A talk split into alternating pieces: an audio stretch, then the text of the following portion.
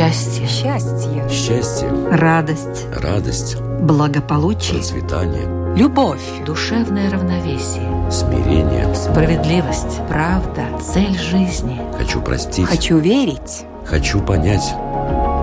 Беседы о главном. На Латвийском радио 4.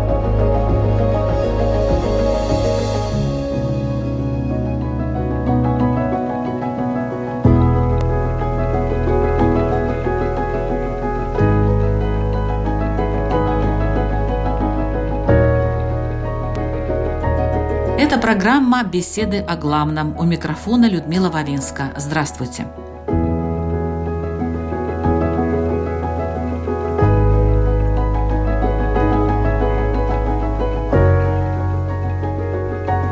Экономия в быту, простота во всем, отстраненность от повседневности – такими чертами мы наделяем приверженцев учения Будды – нам кажется, что эти аскетичные, всегда как бы немного насмешливые, но очень доброжелательные люди живут в совершенно другом мире, где нет переживаний, катаклизмов, вообще нет проблем, сильных эмоций и желаний. И тем не менее, давайте все-таки узнаем, как живут буддисты в Латвии на примере нашего постоянного участника программы Игоря Домнина. Для этого мы отправимся с вами в его жилище, которое находится совсем недалеко от Риги – что для него главное? О чем он думает каждый день? Есть ли у него заботы и какие? Итак, поехали!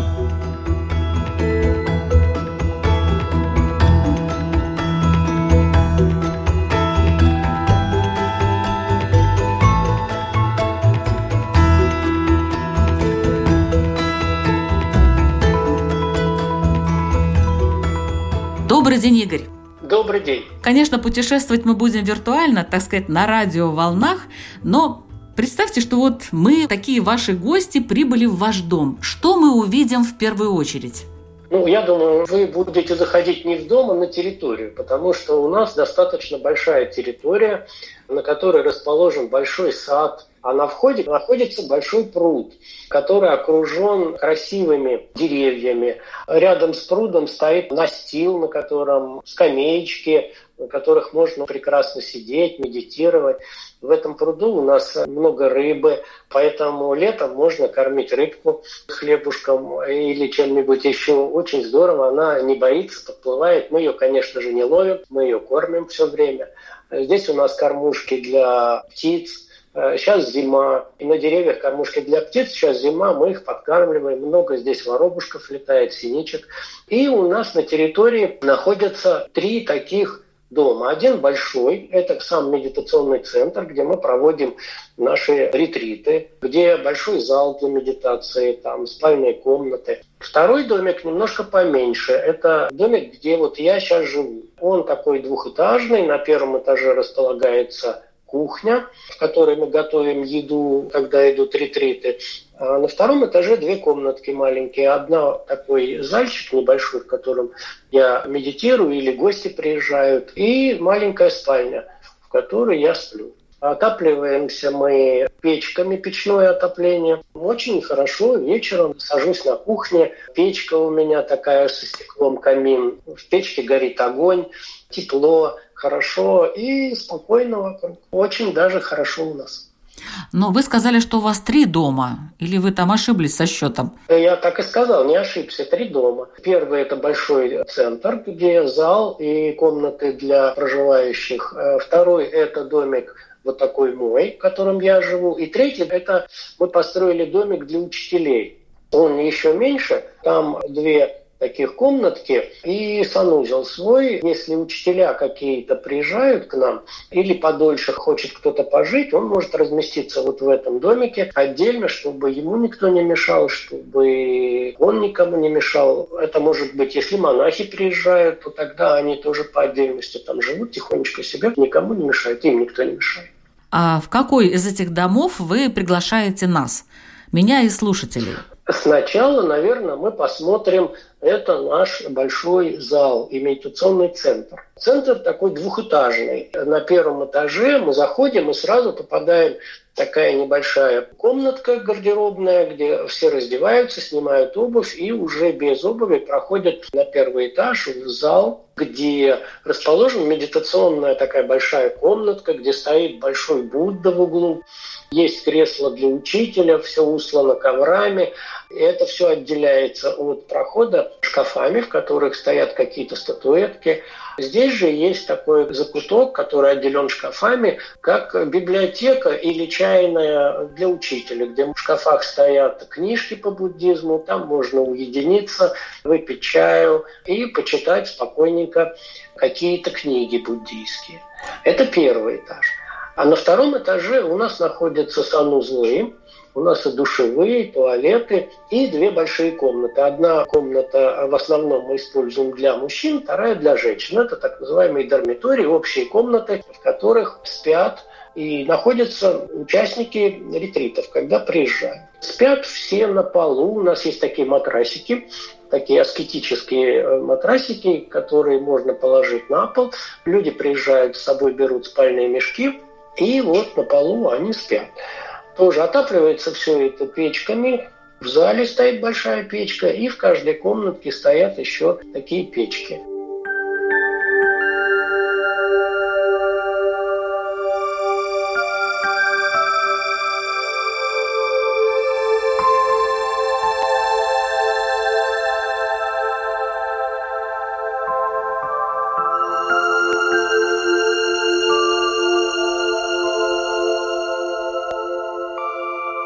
Проводятся наши ретриты. То есть, значит, люди спят, просыпаются и приходят, медитируют. И так мы целый день проводим вот в этом медитационном центре.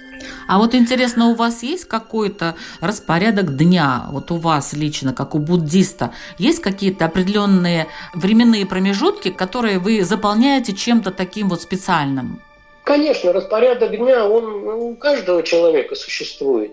Как бы там ни было, но каждый человек все равно имеет какой-то э, свой, можно назвать это ритуал жизненный. Примерно в одно время обедает или ужинает, или завтракает, ложится спать тоже примерно в одно время. Также и у меня есть у меня свой ритуал, когда я просыпаюсь, и небольшая зарядка утренняя, где-то минут 20-30. Потом я все время, каждое утро обливаюсь холодной водой. Это очень помогает взбодриться и здоровью помогает. После проходит как медитация. Ну, в зависимости от какой-то внешней деловой активности, это от получаса до часа. Ну, стараюсь где-то часочек помедитировать утром. И дальше идет какая-то деятельность днем практика. И, соответственно, вечером тоже. Это где-то идет тоже часовая медитация и сон. Чисто буддийские такие вещи – это вот как раз две утром и вечером медитации. Какие они? Они бывают ведь разные. Ну, я в основном практикую медитацию самадхи и випассана, классические медитации. Это медитация успокоения ума и медитация анализа. С опорой на дыхание. Я как-то вот привык где я жил в монастыре, там все-таки практикуют больше такая медитация, есть ана панасати, ана вдох, пана выдох, кстати, внимание. То есть внимание на дыхание. Это очень такая глубокая комплексная медитация, которая основана на внимательности за дыханием. И на основе вот этой медитации проводятся дальше разные техники наблюдения за дыханием, позволяют по-разному развивать сознание. Или успокаивать свой ум, или анализировать реальность, или можно даже взращивать любящую доброту. И все это на основе медитации наблюдения за дыханием. Это уже такие чисто специальные буддийские техники. А есть ли какие-то специальные приспособления, помещения или что-то такое, что обязательно должно быть в буддийском доме? Тхеравада, который я практикую, вообще буддизм делится на два направления. Один буддизм Тхеравада, второй буддизм Махаяна. И вот к Махаяне относятся в основном ну, такие известные буддизмы. Это тибетский буддизм, дзен-буддизм, чайн-буддизм. И вот там существуют какие-то ритуалы, которые связаны с какими-то практиками. Но я не практикую это, я практикую буддизм Тхеравады. А в Тхераваде нужно только что? Нужен только сам. И все. Ну, можно использовать какую-то подушку для сидения. С обязательной точки зрения никаких дополнительных предметов или ритуальных каких-то картин или статуй каких-нибудь до статуэток. А вот этот прудик, который у вас там есть, и сад э, с деревьями, это просто так получилось или это очень желательно, чтобы это было? Это так получилось. Но, понимаете, с одной стороны, э, все-таки не требуется никаких ну, специальных каких-то предметов. Но вот возьмем, к примеру, допустим, когда мы хотим кушать. Нам же не требуется каких-то специальных предметов для того, чтобы кушать. Мы же можем кушать и где-то на улице, когда идем, и можем где-то за столом, можем на земле сидеть. Но все равно для того, чтобы удобнее было кушать, мы используем специальное помещение. Это кухня или столовая. Садимся за стол, берем какую-то посуду красивую. Таким образом, мы как бы улучшаем свое пищеварение. Точно так же в буддизме. То есть теоретически не нужно никаких предметов для медитации, но Конечно же, медитация проходит лучше и проще, если мы все-таки э, используем какие-то специальные уголок какой-то человек может сделать для себя, для того, чтобы медитировать, или место какое-то украсить, чтобы это было тихо, чтобы вокруг было красиво, чтобы это настраивало на спокойствие и на такое благодушное настроение. И тогда с этим настроением гораздо лучше идет практика. Поэтому, конечно же, у меня тоже есть свой уголок, где стоит Будда, в отличие от большого зала, у меня есть свой маленький здесь наверху, стоит Будда, стоит свечка, сиденье мое, на котором я привык уже уголочке сидеть, или на улице где-то вот на тоже привычное какое-то место, которое так облагорожено для того, чтобы оно повышало мое настроение. И тогда практика идет гораздо эффективнее.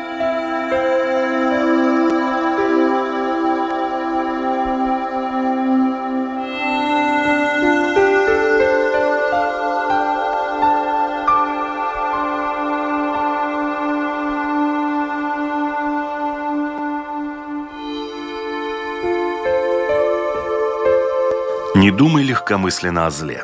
Оно не придет ко мне. Ведь и кувшин наполняется от падения капель. Глупый наполняется злом, даже понемногу накапливая его. Не думай легкомысленно о добре. Оно не придет ко мне. Ведь и кувшин наполняется от падения капель. Умный наполняется добром, даже понемногу накапливая его.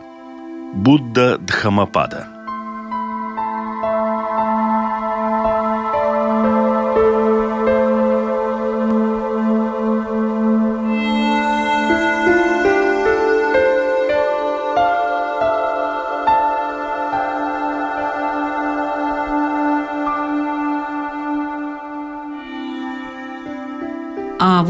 скажем, о еде разговор у нас периодически заходит. Интересно, как питается буддист? Вот для вас принципиально, что есть? Как вот вы сказали по поводу того, что нужно свой уголок для медитации украсить. Это хорошо, это способствует э, очень хорошему восприятию того, что происходит. А еда? Еда – это э, очень интересный такой момент, потому что есть очень большой мифология, мифы в нашем обществе, что вот все буддисты, вегетарианцы, и что вот они очень внимательно относятся к еде. Для Тхеравады это является достаточно большим мифом, потому что в Тхераваде принципиально по-другому подходят к еде. К еде подходят так. Во-первых, послед буддисты Тхеравады не вегетарианцы. Можно есть, употреблять мясо.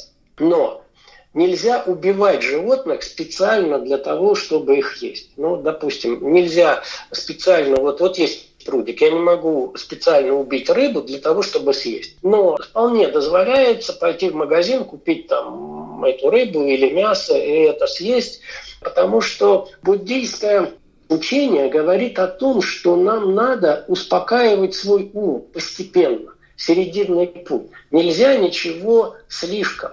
Нельзя слишком передавливать свое. Если у человека есть внутреннее желание есть внутренняя такая необходимость э, съесть этот кусок мяса, то если он будет насильно заставлять себя не есть этот кусок мяса, то у него будет очень сильно беспокойный ум. И тогда практика по успокоению ума, по развитию ума будет очень трудной. Очень трудно будет медитировать. Но Это не значит, что надо пойти и обязательно вот буддист, он должен там ходить и есть там мясо как можно больше. Там. Нет, дело в том, что человек, когда практикует успокоение ума, медитацию, то он, естественно, приходит к отказу от тяжелой пищи. Постепенно приходит внутреннее такое, что просто не хочется просто перестает быть необходимостью есть тяжелую еду. Переходит сначала на легкую какую-то еду, а потом и вообще отказываются от мяса. И приходит к ограничению в еде, потому что медитация сама, она дает очень много энергии, если достаточно долго практиковать. И поэтому э, снижается потребность в вот этих вот внешних сильных энергетических вещах. Поэтому, естественно, приходят люди к вегетарианству. Но это не обязательно. А как насчет чая? Чайные церемонии – это, по-моему, вообще неотделимо от э, восточных каких-то учений. В изначально буддийских странах в Индии же не пили чай вообще. В Таиланде до сих пор там чай как-то не пьют. А в Индии уже чай, по-моему, чуть ли не англичане завезли. Поэтому чай как таковой – это китайская традиция, которая потом пришла в Японию. И, в принципе, это чайные церемонии, это как раз очень характерно для чайн-буддизма и дзен-буддизма. В Хироваде как-то к еде относятся гораздо более спокойно, потому что любая какая-то концепция, идея или привязанность связана с тем, что она возбуждает ум, возбуждает сознание. Поэтому вот отличие от яроводинского буддизма, которому вот я следую, это очень внимательное наблюдение за самим собой и создание и внешней, и внутри себя такой ситуации, когда сознание успокаивается. А любая привязанность, она вызывает беспокойство. То есть чай любой или вообще без чая? А это все зависит от того, как хочет буддист. Можно пить чай, можно не пить чай. Это не связано с тем, что, понимаете, если я буду привязан к питью чая, это беспокойство. Если я буду привязан к отказу от чая, это тоже беспокойство. Поэтому серединный путь. Если есть сегодня чай, пьем чай. Нету чая, не пьем чай. Главное же не в том, что мы делаем, главное наше отношение к этому, насколько мы привязаны к этому.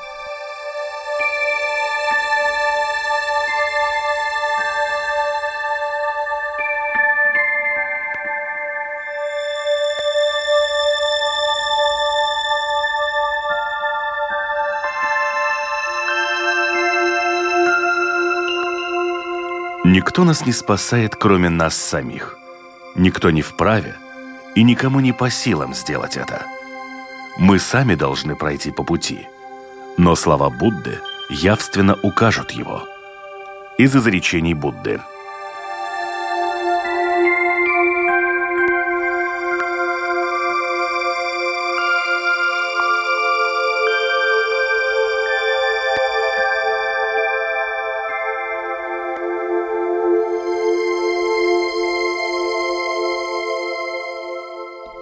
Вы говорили о библиотеке, которая есть у вас в вашем доме, в вашей вихаре, назовем ее так. Да. Что там за книги? Откуда они? Много ли их? Библиотека, она у меня собиралась, вот такая выборочная очень, такие книжки, которые, они отобранные книги. А вот само помещение, это вот мы сделали буквально, закончили месяц назад, потому что вот во время ковида очень нам помог ковид в этом плане, мы отремонтировали зал и как раз вот закончили ремонт библиотеки, сделали библиотеку, пока не проводились ретриты. А книги у нас э, в основном я ценю эти книги, это книги по буддизму. Это палийский канон в полном объеме, это шесть томов, но, к сожалению, они на английском языке. Есть книги по Абхидхарме, вот недавно мы взяли две такие книги, это сложное учение буддизма. Э, есть просто книги о буддизме, есть э, философские книги о буддизме. Вот три книги такого известного буддолога Торчинова, о буддизме Китая, буддизме Индии, изучение философские книги стоят. То есть книги, связанные с духовным развитием и в основном все-таки с буддизмом. Но вы и сами что-то написали. Расскажите, на какой стадии все это находится? Ой, вы знаете, я в прошлом году начал, когда ковид начался, я начал писать книгу. Потом как-то она у меня застряла на последней главе. Я последнюю главу написал, а надо еще послесловие написать. И она так и лежит, потому что, ну, я думаю, что как-то я зашел к тому, что, а может быть, это все и не нужно, потому что без меня есть много живот, очень умных людей, которые э, могут что-то написать. Поэтому я думаю, что это немножко рано. Наверное, мне еще самому надо попрактиковать для того, чтобы вообще осмелиться кому-то все-таки предложить какие-то мои мысли. А вообще сложно ли стать буддистом? Нужно ли к этому быть готовым внутренне, прямо вот так серьезно? И какое чувство должно сопровождать буддиста постоянно? Как любое э, учение, я не знаю, насколько сложно, не сложно. Знаю только то, что настоящим буддистом, а настоящий буддист – это монах, стать очень сложно. И есть очень большое заблуждение, когда говорят, что вот очень легко там сидеть в монастыре, когда тебя никто не трогает, и в монастыре так быть благодушным и развивать сознание. А вот в миру это трудно, там надо ходить на работу и, трудно развивать сознание.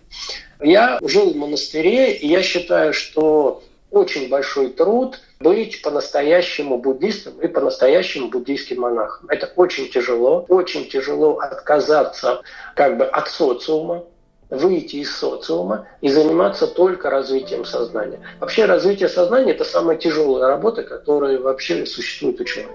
Поэтому, с одной стороны, легко, можно просто сказать, а я буддист, и я принимаю прибежище в Будде, Дхамме и Санке, и поддерживаю то, что проповедовал Будда. Это очень просто. Здесь нет особо каких-то требований. А с другой стороны, если мы говорим о серьезной вот такой вот работе, трудно и сложно.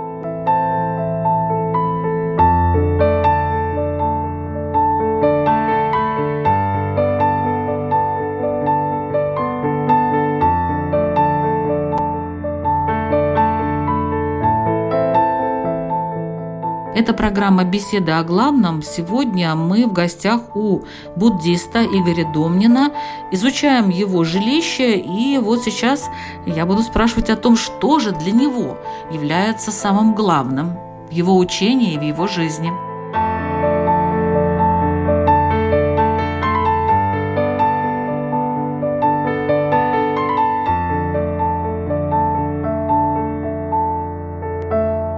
Игорь, когда вы определились о понятии «главное в моей жизни»? Ну, я до сих пор не определился. То есть вы не знаете, что для вас главное? Дело в том, что постепенно такие вопросы уходят из осмысления. Потому что если человек гармоничен, если у него идет гармоничная жизнь, то тогда человек не ставит перед собой таких вопросов. Если человек начинает ставить вопрос о смысле жизни, значит что-то не то с жизнью.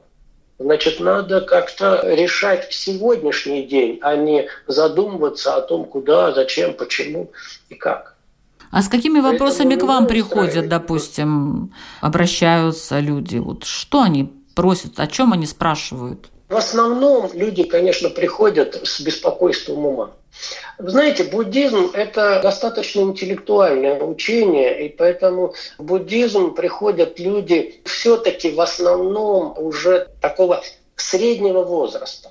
Я бы не сказал, что пожилые, и пожилые приходят, и молодые, но в основном приходят это люди среднего возраста, очень много бизнесменов, которые понимают, что вот это вот беспокойство ума, постоянная тревога, нервотрепка, так жить нельзя. Надо каким-то образом развивать тренировать свое сознание для того, чтобы достаточно эффективно существовать в этой жизни. И поэтому 90% людей, которые приходят, приходят с беспокойством И очень неожиданно для меня, после того, как мы открыли этот центр, в основном в наш центр приходят мужчины.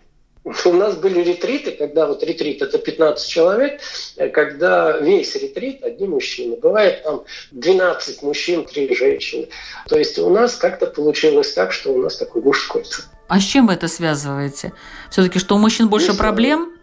Нет, не знаю, потому что в других центрах больше женщин. Может быть, это какой-то индивидуальный склад моего характера. Или все-таки я, как приверженец философии, у меня логический склад ума, и поэтому, может быть, исходя из того, что мы говорим здесь о логике, о интеллектуальных каких-то проблемах, может быть, поэтому мужчин больше.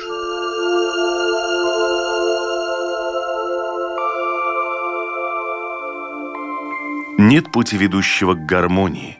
Гармония и есть путь. Из изречений Будды –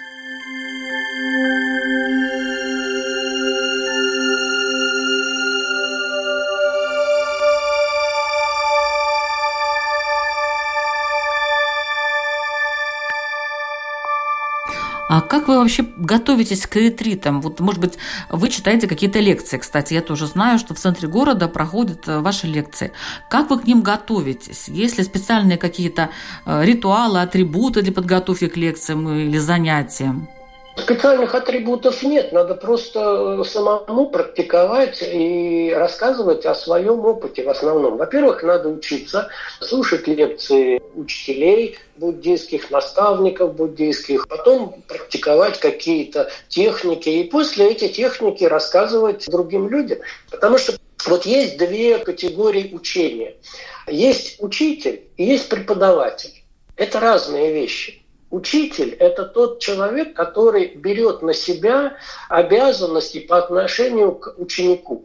Допустим, в тибетском буддизме есть учитель, или в Индии есть такое понятие гуру. Ученик приходит к учителю, и, грубо говоря, они договариваются между собой, но на духовном плане, что ученик полностью подчиняется учителю, а учитель берет ответственность за ученика. И тогда учитель тянет этого ученика и развивает его сознание.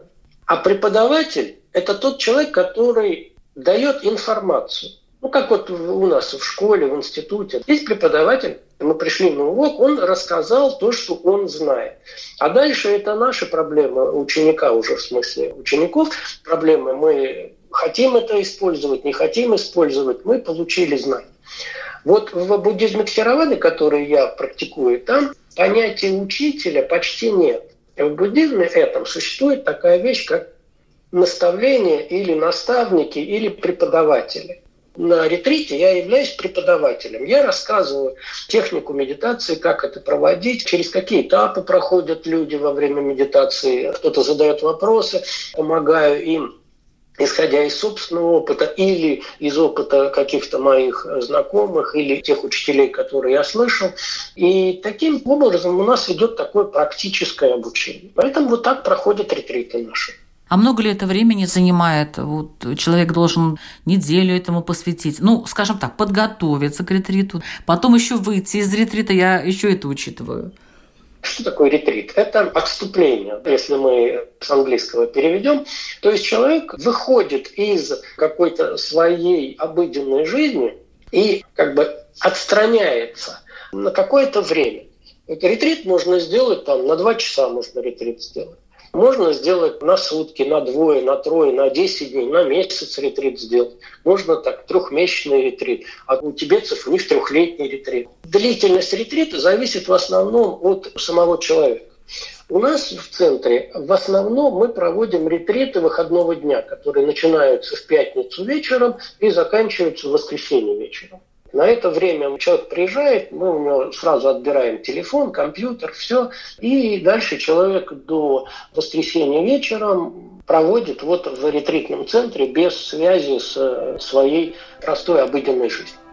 А не было таких случаев, когда люди вот, ну как это бывает, начиналась ломка, человек говорил, отдайте мне телефон, я волнуюсь, мне должны позвонить, отдайте мне компьютер. Конечно, бывает. Бывают люди, что они не выдерживают. Человек приезжает в пятницу вечером, переночевал, утром посидел и говорит, не, не могу. Разворачивается и уходят. Потому что это очень тяжело. Наша жадность, она настолько велика стала, особенно информационная жадность, что мы не можем уже сидеть в тишине. Нам надо обязательно, чтобы где-то вот люди приехали на природу, и вместо того, чтобы посидеть в тишине, они включают музыку включают радио, какой-то шум какой-то. Не для того, чтобы слушать это, а для того, чтобы шум был. Почему? Потому что это жадность слуха. Мы хотим все что-то слышать. Дальше существует жадность информационная. Мы хотим потреблять какую-то информацию.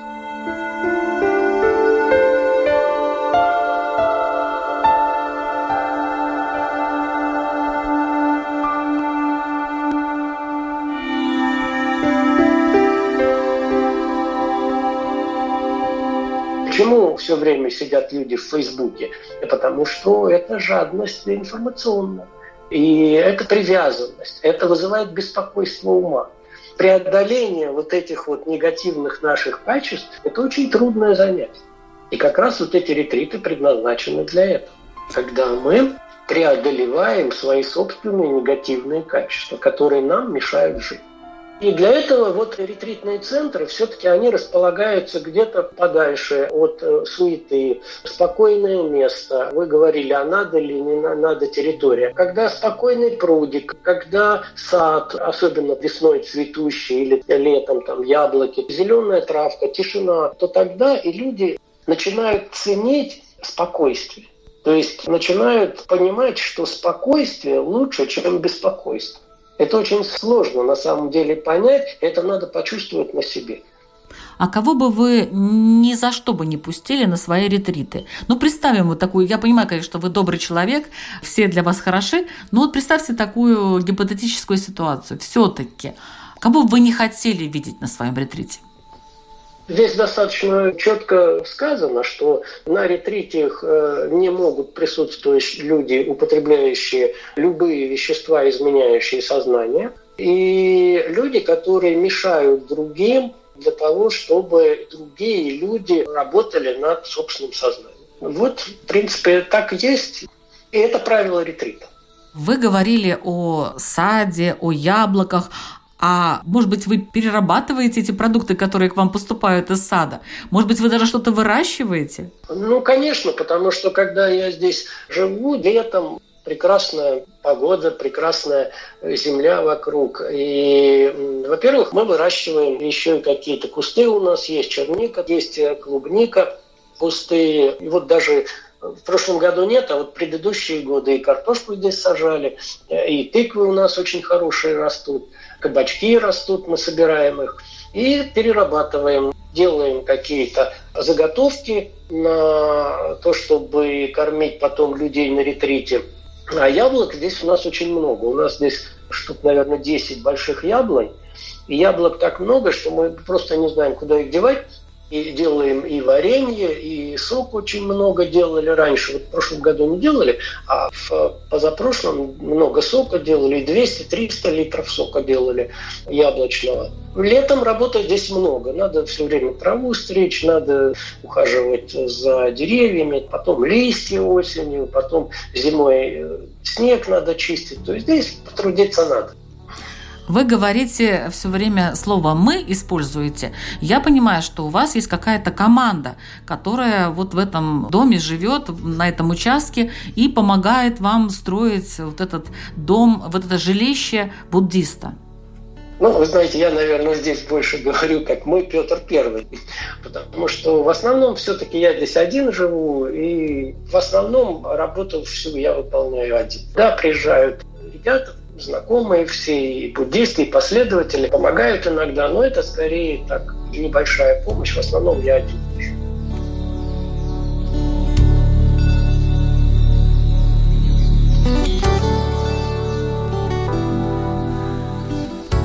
Сосредоточение – путь к бессмертию, легкомыслие – путь к смерти.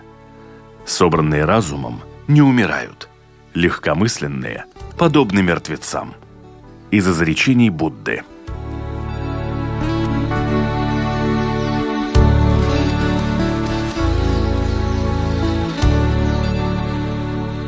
Есть ли у буддистов какие-то особые отношения с какими-то животными, какое-то особое отношение к каким-то камням. Вот я, допустим, у э, имама спрашивала насчет драгоценности, драгоценных камней. Он мне рассказывал. А у буддистов есть что-то такое? Нет, у буддистов нет такого особого отношения как-то. Ну, буддизм скорее относится к этому как общая этика. Понятно, что общая этика говорит о том, что нельзя причинять вред животным. Надо подкармливать животных. Соответственно, надо, чтобы вокруг природа была не то чтобы совсем вот лес какой-то, а чтобы это было серединный путь. Природа не должна воевать между собой Человек, так как он наделен разумом, он может каким-то образом воздействовать на природу для того, чтобы создавать вокруг благоприятную обстановку. И это обыкновенная этика для людей. Поэтому буддизм здесь очень мало влияет на внешнюю сторону. Буддизм – это учение, которое направлено на развитие и изменение самого человека. Поэтому внешнее действие буддизма происходит исходя из внутреннего изменения. То есть первично внутреннее изменение. То есть не делать, а быть. Есть очень хорошее выражение, что добрый человек не делает добрых дел. Такое парадоксальное выражение – это китайское выражение. Почему? Как это так? Добрый человек не делает добрых дел. Дело в том, что у доброго человека все дела добрые. Это естественное состояние человека. Если внутри человек добрый, он не может сделать злое дело. Для него нет различия между злом и добром. У него все дела добрые. Это исходя из того, что сначала человек должен стать добрым, а потом это проявляется вовне. И буддизм вот как раз это его направление, что сначала мы изменяем человека, изменяем личность, человек работает над самим собой, а все остальное внешнее действие происходит дальше естественно. А дома у вас все-таки есть какое-то животное или нет? Кошечка, собачка? Нет, нет у меня. У меня на улице вон их полно. У всех соседей есть собаки и кошки. Так как у меня на территории нет собак, то все кошки, которые живут у соседей, они все встречаются на моей территории. Поэтому я вот сижу, у меня большие панорамные окна, и здесь наблюдаю, как эти, ходят вокруг эти коты. И серые, и черные, и рыжие, и каких только здесь нет. И белка живет здесь недалеко. У нас здесь вот прям рядом за одним из заборов начинается торфяной рекреационная зона, то есть восстановительная зона после торфоразработок. Поэтому там вообще никаких мероприятий строительства ничего не ведется. Это достаточно большая территория. Там, километров, наверное, 10 в длину и 10 в ширину большая зона, где живет много разной живности. Там и белки живут, и кабаны живут, и олени живут. Так что там интересно. Лес, наверное, тоже вас кормит как-то, каким-то образом. Нет, торфяники, там это не лес, там торфяники. Ну, на них грибы растут, допустим, подберезовики в основном. Можно так выйти иногда на прогулку, там срезать 5-6 грибочков. Прекрасный обед в августе, в сентябре, когда грибы идут. То есть это хорошо. А какие у вас отношения с соседями? Как буддист должен относиться к соседям? Просто нейтрально? Или дружить с ними? Конечно, дружить, э, потому что буддизм должен дружить со всеми, потому что основная практика буддизма – это взращивание э, состояния любящей доброты. То состояние, когда человек относится по-доброму ко всем. И в первую очередь, конечно, к соседям. Соседи у нас здесь замечательные и всегда помогут, если что. Когда приобретали вот этот участок, я сразу попросил бы, чтобы собрались соседи все. И перед тем, как приобретать, я встретился с ними и рассказал, что здесь будет медитационный центр, что буддисты и тому подобное. И все поддержали, никто не был против. Так что соседи у нас очень хорошие отношения. А чего, может быть, не хватает именно в вашем доме? Что бы вы хотели еще там сделать? Ой, еще планов, конечно, громадил. Конечно, было бы очень хорошо сделать более удобные комнаты для участников. Сделать... Э, а что такое более удобные комнаты? Что это значит? Ну, чтобы они были не одна большая комната, а было бы комнаты хотя бы на два, на три человека комнаты, тогда было бы поудобнее. Все-таки нам трудно проводить время вот в таком большом зале, когда там 8 человек, 8-10 человек в одном зале спят. Сейчас это уже тяжеловато для людей. Конечно, было бы хорошо, чтобы это было отдельно.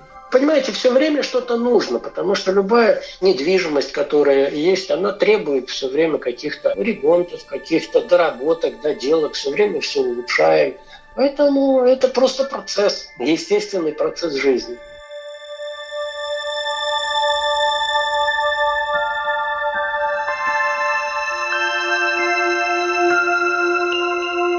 Вы хотели бы вот именно в этой вихаре провести всю свою жизнь, вот эту, скажем так, для буддиста, конкретно эту жизнь? Да, хотел закончить.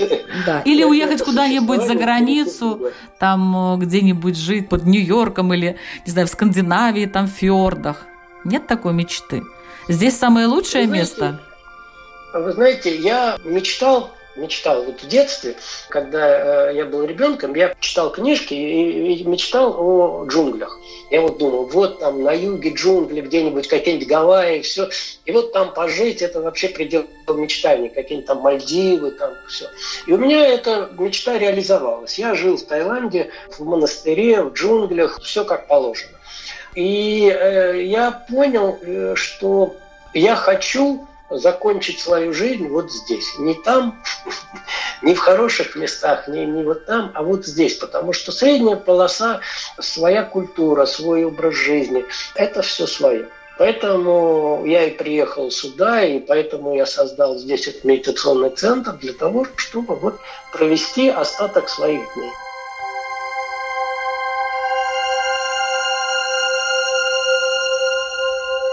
О каких учениках вы бы мечтали? Не знаю, я как-то не мечтаю об учениках. Вы знаете, дело в том, что буддизм настолько многопланов в, качестве учения, что каждый человек выбирает именно свое направление. Вот сколько у меня есть знакомых, которые очень много практикуют, сильно практикуют. Каждый человек практикует свой буддизм. И поэтому вот э, что-то передать, как э, есть ученый, он передает свою школу, и вот его продолжают. Здесь так не получается. Здесь личность самого человека, она настолько разносторонняя и разнообразная, что она в этом буддизме находит свой путь. И каждый практикующий буддист идет э, своим путем. Поэтому здесь вот я думаю, что с одной стороны есть, конечно, общее направление, общая передача, но особенно вот в нашем буддизме, Тхировадинском. А с другой стороны, каждый все-таки идет своим путем. А что вы сейчас изучаете? Над чем вы сейчас работаете? Я понимаю, над собой, но что-то изучаете, наверное, из э, буддизма. Ой, я столкнулся здесь, я много уже занимаюсь, но я говорю, что в буддизме чем больше занимаешься, тем больше находишь. Я сейчас изучаю если мы возьмем буддизм, то существует три таких э, набора текстов больших. Первый набор текстов – это вина или правила поведения монахов, как они должны существовать. Второй набор текстов – это очень большое количество сутты. Это порядка пяти тысяч текстов, где описываются всевозможные ситуации, в которых Будда рассказывал о учении. И там есть практики медитации, там очень много чего.